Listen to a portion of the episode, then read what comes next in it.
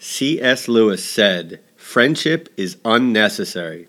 Like philosophy, like art, it has no survival value. Rather, it is one of those things that give value to survival. Please listen carefully.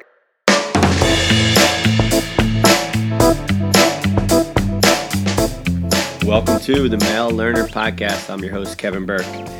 On today's episode, we talk about men and their friends. But before we begin, I want to give a little credit to some great resources that I found while researching for this episode. First, The Art of Manliness, their website and their podcast is very engaging. I recommend it highly. Also, E. Anthony Rotundo's book, American Manhood Transforming in Masculinity from Revolution to Modern Era, uh, gave us great insight into the history of male friendships, which we'll discuss on today's show. Also, thank you to New York Times uh, for some tremendous articles about male friendships and also Psychology Today that was very helpful in analyzing men and how and why they choose their friendships and the benefits of those friendships.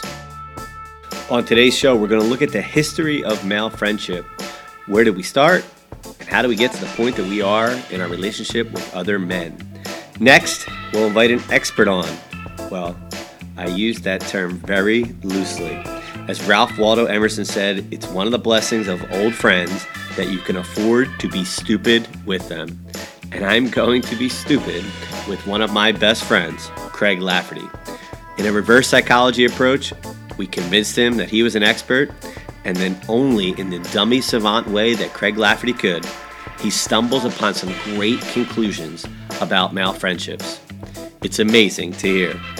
Also, in the show, we'll talk about some of the linguistics barriers for males in their friendships and the male hierarchies that exist in groups of male friends. We hope you enjoy the show.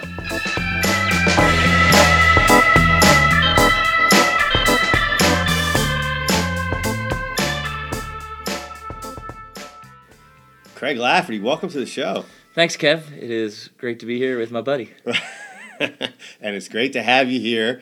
Uh, as you know, today's show is about males and their friends, uh, and I couldn't think of anyone uh, who's more of an expert than you on male friendships. Well, Kev, I don't know if expert is the right word, but Well, why not? I mean, you're an expert Uh, of anyone I know. Uh-huh. You love being friends with people more than anyone I know. I, I people would say it's more annoying than being friends with them. Kev. Like, I would agree 100%. Uh, but you are the central friend of the group. I mean, you are the one that, if I need information about one of our friends, I go to you. You know, c- kind of find out what the gossip is. yeah, yeah. So you do you do hold the gossip. So the central friend. Uh, I believe your drives home are full of phone calls every I day. every I probably have four people that I call every single day, no matter what, and a rotation of probably about twelve to fifteen people a week that get get a phone call. So you're not a radio guy. No, no, I ironically listen to podcasts when I'm not on the phone. We can give this one a try. But uh, so th- so podcast and friendship. So you, you're in the know. You love being a friend. You love having events. I mean, Yes. Your your favorite day of the year is Fourth of July. and why? because everybody's together at the beach. Okay, so you're with your friends. Yes. So you're the expert. I, Un- well, now that you say it, I guess. you're right. uncertified, Yeah. unqualified, nothing to it except for experience. Yes. So Yes. I think today, if we dedicate some time, we can start to maybe un- understand our friendship, and in understanding our friendship, start to talk about why, what male friendships are. I think is one big thing, and on top of that, why they're beneficial, um, and maybe how they could be even more beneficial to to males' lives.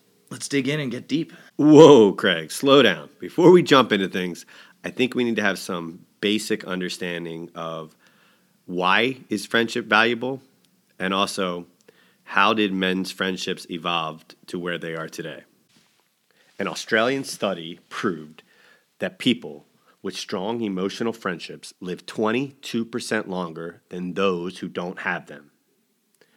And women live longer than men is the hypermasculinity that the American society is teaching our males negatively impacting those strong emotional relationships that they could have with their peers.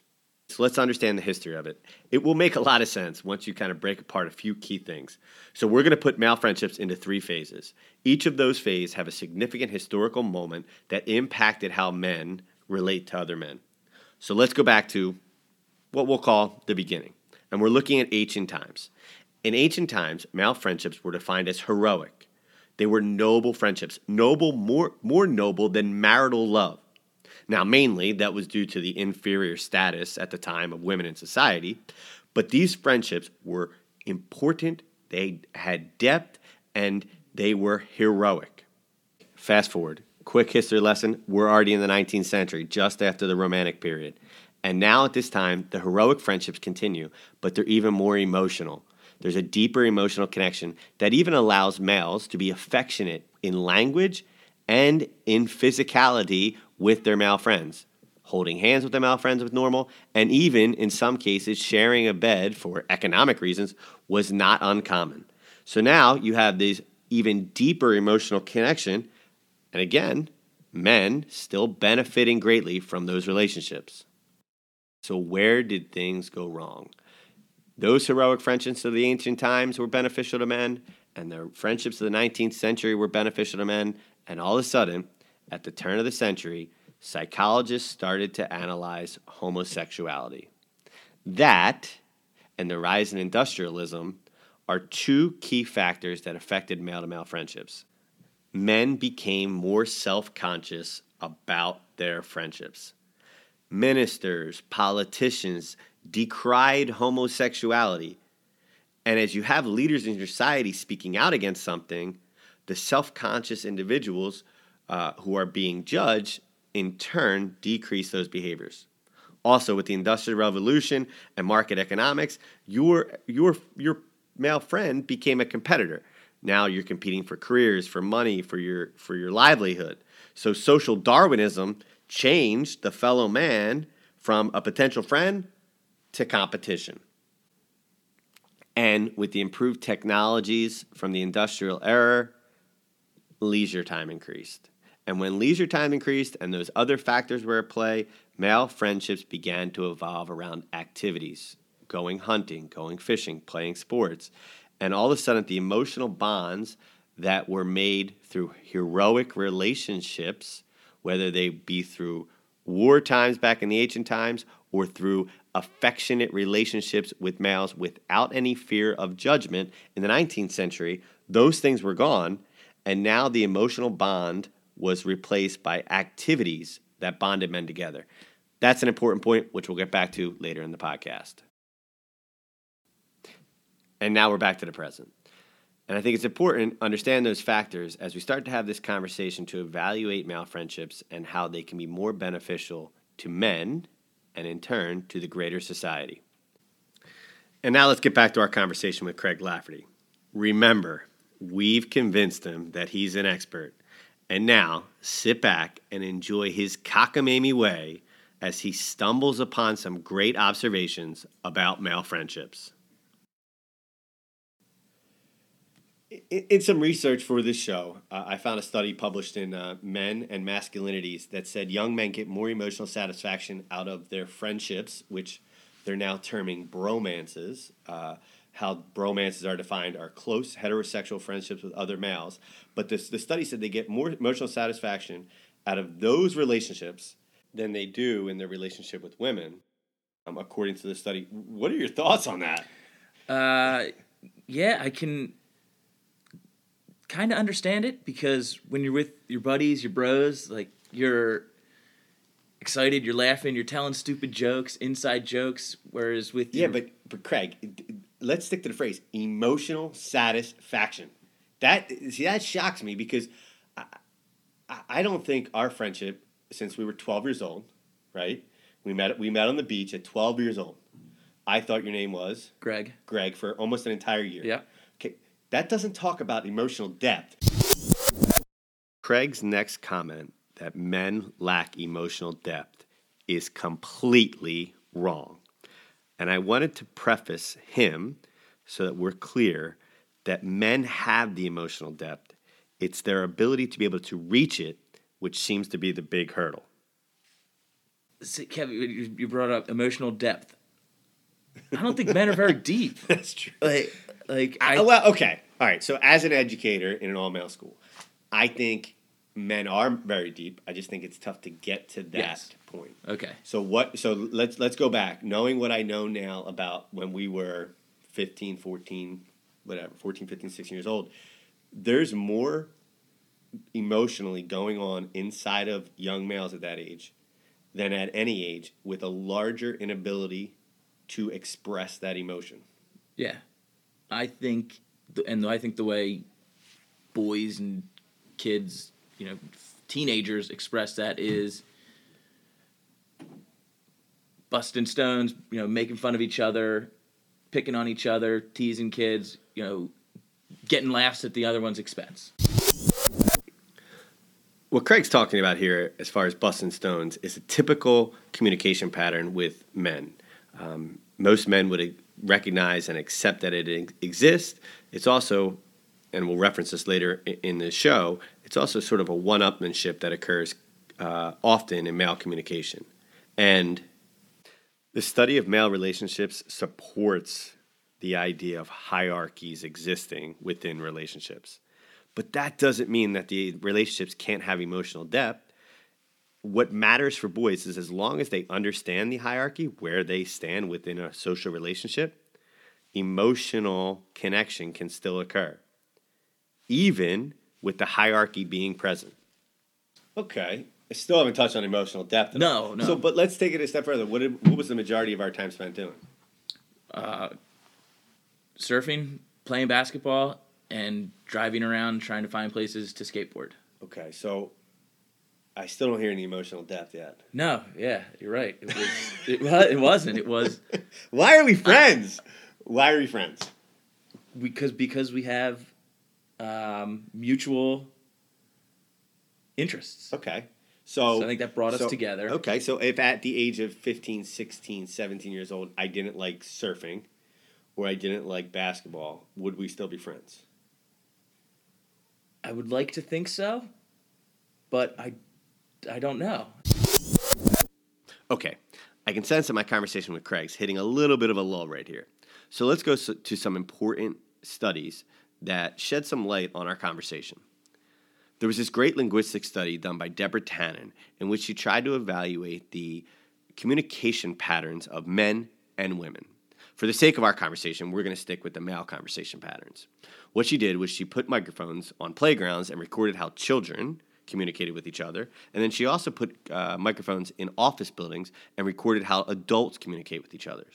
What she found about male communication is not shocking because most men know it exists, but it is important to explore and fully understand so we can better understand ourselves as men, or we can better understand men, if we are females, who decided to get married to them, or live with them, or date them, or work with them. We're all in this together to create better men. So, what did Deborah Tannen find? She found that when men communicate, even as children, it's all about one upmanship. For instance, a conversation between two boys on the playground might deal with how high the boys can throw a ball. One boy might say, I can throw the ball to the ceiling. The next boy can say, I throw the ball to the roof. The next boy would say, I could throw the ball to the sky, to the moon. It's all about one upmanship. Take that to the office place where, where men are having conversation with men. It might be about who's closer and more friendly with the boss.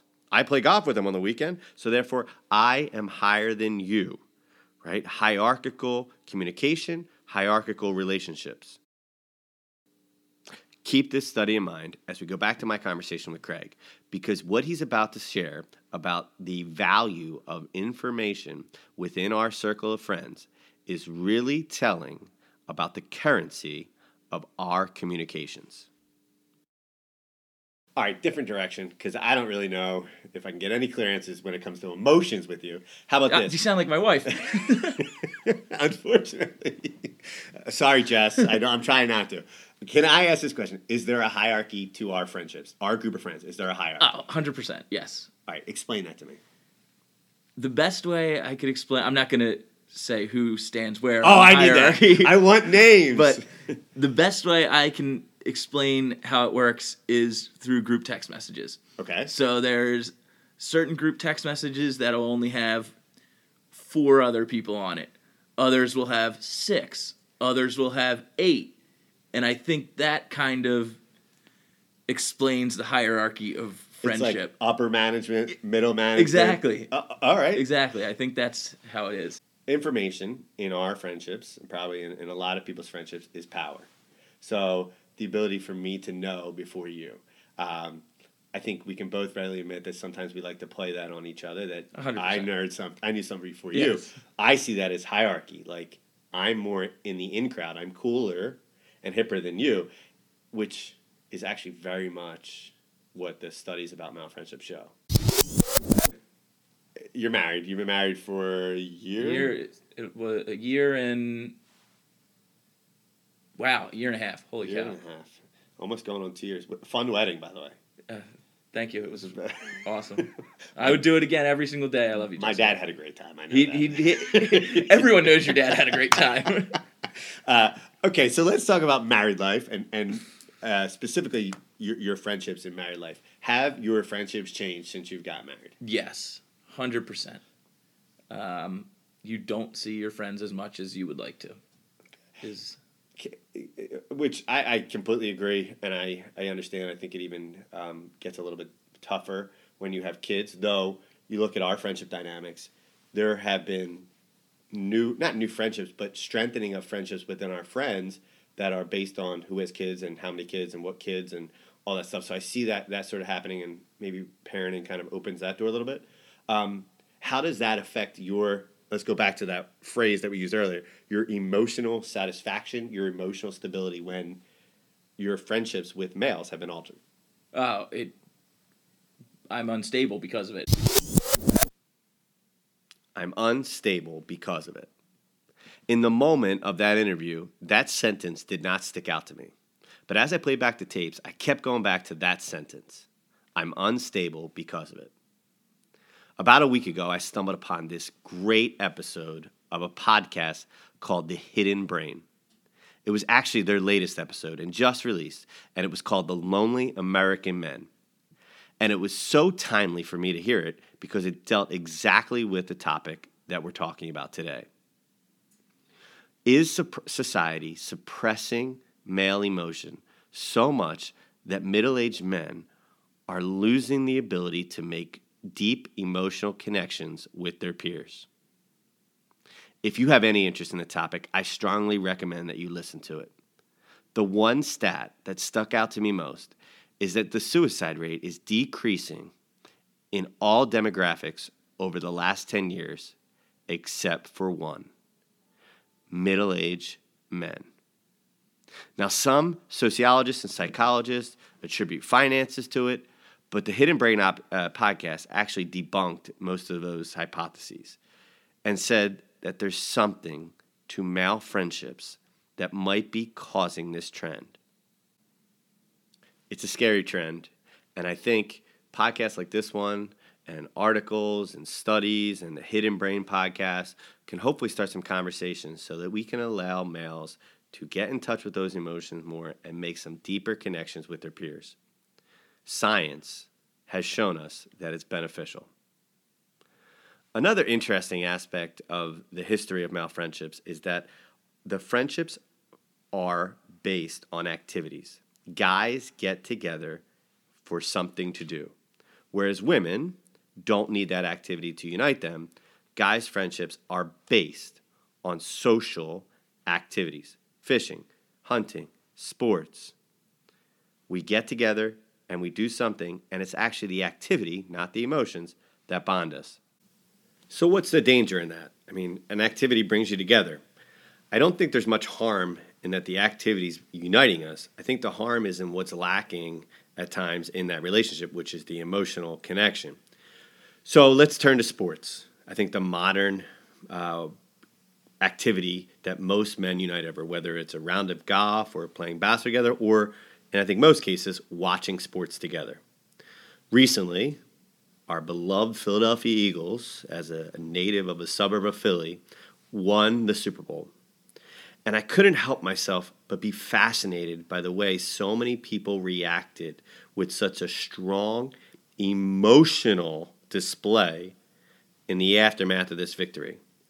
And it got me to wonder what is it really about this Super Bowl that people are brought to tears, hugging, kissing, screaming, cheering, celebrating when a team wins a championship? And it's a personal conclusion that's only supported by my observations that I think sports is a good excuse for men to be emotional. Craig and I talked about this briefly, and to be honest with you, I think you could probably dedicate an entire podcast episode to why men are so fanatical about, about sports. But here's my little exchange that I had with Craig to explain his reaction to the Super Bowl victory. We had a little bit of a, of a pre interview to kind of get ready for one of the conversations, and this came up. And I know you went, you love the Eagles. I do. You wear Eagles gear. You went to the Eagles oh, parade. parade, You after the Eagles win, you went on Broad on Street. Broad Street. Your wife pregnant, you dragged her onto Broad Street. I God bless her. Got- she was a trooper. okay. When you got to Broad Street, what did you do? Jumped up and down and sang the Eagles fight song. So why were you that excited about an Eagles championship? I because I think it was just a way to bring everyone together. Again, like Whereas our whereas surface. whereas the other gender seems to be able to do it with a cup of tea. Yeah. Last Saturday night, my wife and I went out with a couple whom we normally go to dinner with or, or for drinks. And we were at the bar having a conversation, and the, this podcast episode topic came up. And my friend's wife was asking about what's the topic and what are you going to discuss. And I was explaining to her everything that we were talking about today. And my wife interjected and said, But it's kind of strange because you and the husband of the other couple have a deep emotional friendship. And I made eye contact with my friend.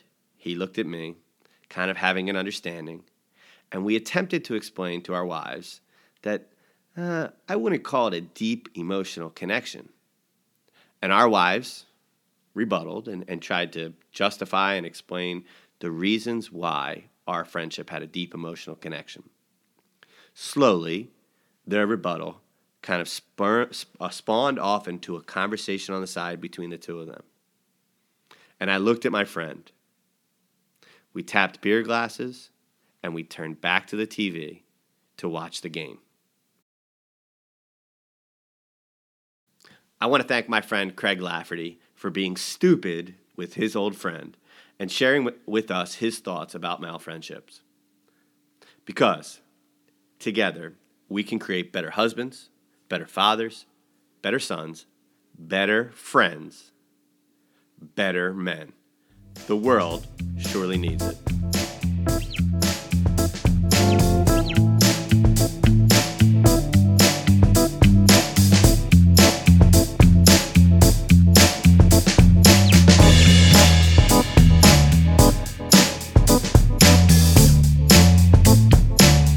Each episode of the Male Learner podcast, we're going to give you some bonus clips from the person that we interviewed. Today, we asked Craig the final four questions, which is sort of timely as we are in the midst of March Madness. So stay tuned for some bonus clips where Craig answers our final four questions.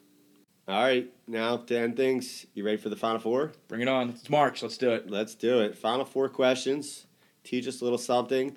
Question number one If you could recommend a book to a 16 year old self to you, Craig Lafferty at 16, what book would you recommend? All right. Well, this book um, I probably read five or six years ago by one of my favorite comedy writers, Justin Halpern. It's called "I Suck at Girls." yes. It, was, it felt like it was an autobiography. I knew that Craig Lafferty at 16, and yes, that's true. the reason saying because when you're 16 years old and in high school, um, I was I went to a huge high school, 2,500 kids. I was very unsure of myself. Coming, we went from a f- small Catholic grade school to a huge public high school, and you're totally caught up in how big everything is, and I was very unsure of myself. And what was the message in the book? The message in the book was don't take everything so it's not the end of the world. You know, you're 16, 17, the ups and downs of everybody wants the, you know, to have the, the be the cool kid, have the beautiful girlfriend and the the book kind of looks back and laughs at how in the grand scheme of things it doesn't matter. You're 16, you're in high school, nobody knows what they're doing. You're not the only one. Ain't that the truth? Question 2, what was your greatest educational experience? My greatest educational experience wasn't in the classroom. I never really was a straight A guy. Um, but on my honeymoon, Jess and I went to South Africa for two weeks for our honeymoon. And that kind of made me realize how big the world is and how, in the grand scheme of things, how little there's so much more in the world and how lucky we are. So that kind of really opened up. It was the first time I had ever really been out of the country, you know, not counting Mexico mm-hmm. or the Caribbean, but where you really get to get to see how lucky we are and how much we should be doing to help other people. Question three Who is the greatest educator you have met? The greatest educator I have met. So, this is going to be, when you say educator, it makes me think a teacher. Not by profession, uh, just by role. So, my dad is a terrible teacher. terrible. But he is a good example. Mm-hmm. So that would probably be the greatest educator. He's taught me a lot more by showing me than by teaching me or educating me. As an interviewer, and hopefully a good interviewer here, I'm now going to insert a 3A. Okay. Looking at your father as your greatest educator, what are you scared most about being a parent? Oh, that. So I've been doing some reading. Uh, Jess will send me some links to read, uh-huh. and something that's really scared me from reading it is in the first, you know, month or two that dads have a tough time connecting with the baby because you feel like you're helpless and you can't mm. do anything because they're attached to the mother who like can't leave their side. So that is probably like diapers, crying, not sleeping, whatever you just you deal with it. The not connecting to the kid is probably my biggest fear. You'll have 17 and a half years to figure out that connection. I think you'll be able to get it done. Yeah. Don't worry about those first 6 months. That's that's what I've been reading reading up on though. They say that's the big thing that dads kind of deal with. All right, that's a little bit of a of a marketing thing for an upcoming episode later this month about fathers' impact on their sons. Uh, last question of the final four. Teach us something. How can we create better men? Okay, so this I, this one could be could be long for me, and you'll probably enjoy my answer. But I think it starts with education in the classroom at school, and the whole better men thing, like I'm just gonna go off on a tangent now, but the treating people with respect, the the Me Too movement mm-hmm. going on right now, I mm-hmm. think men need to be taught not how to be good people, but oh man, I don't even know how to explain it. I, I, and I, am going to try to insert something into the do men need to be taught that our role in society is different than maybe it was of our fathers and their fathers and their fathers, and that the role has to have an openness to a different uh, landscape that the world is yes. about to begin? Yes, I don't think, like, I think a lot of men, whether it's in sports setting, a business setting, always assume that because they're a man, they should take on a leadership role or this she's a girl, which she can't talk about basketball. She's mm-hmm. a girl, whereas that is just so ridiculous. Mm-hmm. Like, and at the age of 15, 16, 17, I, because I work with them daily, you can see that that just they have the wrong impression, and and it, and it might even feed a little bit into that fear of astigmatism, right? That if I'm soft on something, right? Because I'm trying to be hierarchical, right? I'm trying Mhm. to establish myself. If I'm soft on something, then I'm not going to be high enough on that hierarchy. Yeah. And it goes back to the six year old self about, you know, being bad at girls. Like, if you just realize that maybe it's not as much of a big deal, you're going to be a lot better at it. Yeah. Uh, uh, thank you. Uh, I appreciate our time together. I, I do have two closing thoughts. One, uh, you are not an expert on friendships. Nope. uh, two, I'm pretty sure our friendship's over. Yeah. Oh, come on, Kev. Don't do that. We got nothing on. There's no no emotion, nothing. We got surfing and basketball. We'll, we'll, we'll talk offline and give. hu- Well, we're hugging it out right now. We're hugging it out. We are not hugging. Thank you. I appreciate your time. Thanks, Kev. So I, you know, I'm kind of sitting back reflecting on our on our conversation we've had here. I- I- Go back to the first. Why did I bring you here? Because everybody said no. Everybody else. Okay, I got that. And, And I'm an expert at friendships. I could, I could, I think I could have found a guy on the corner that might have known more. Probably.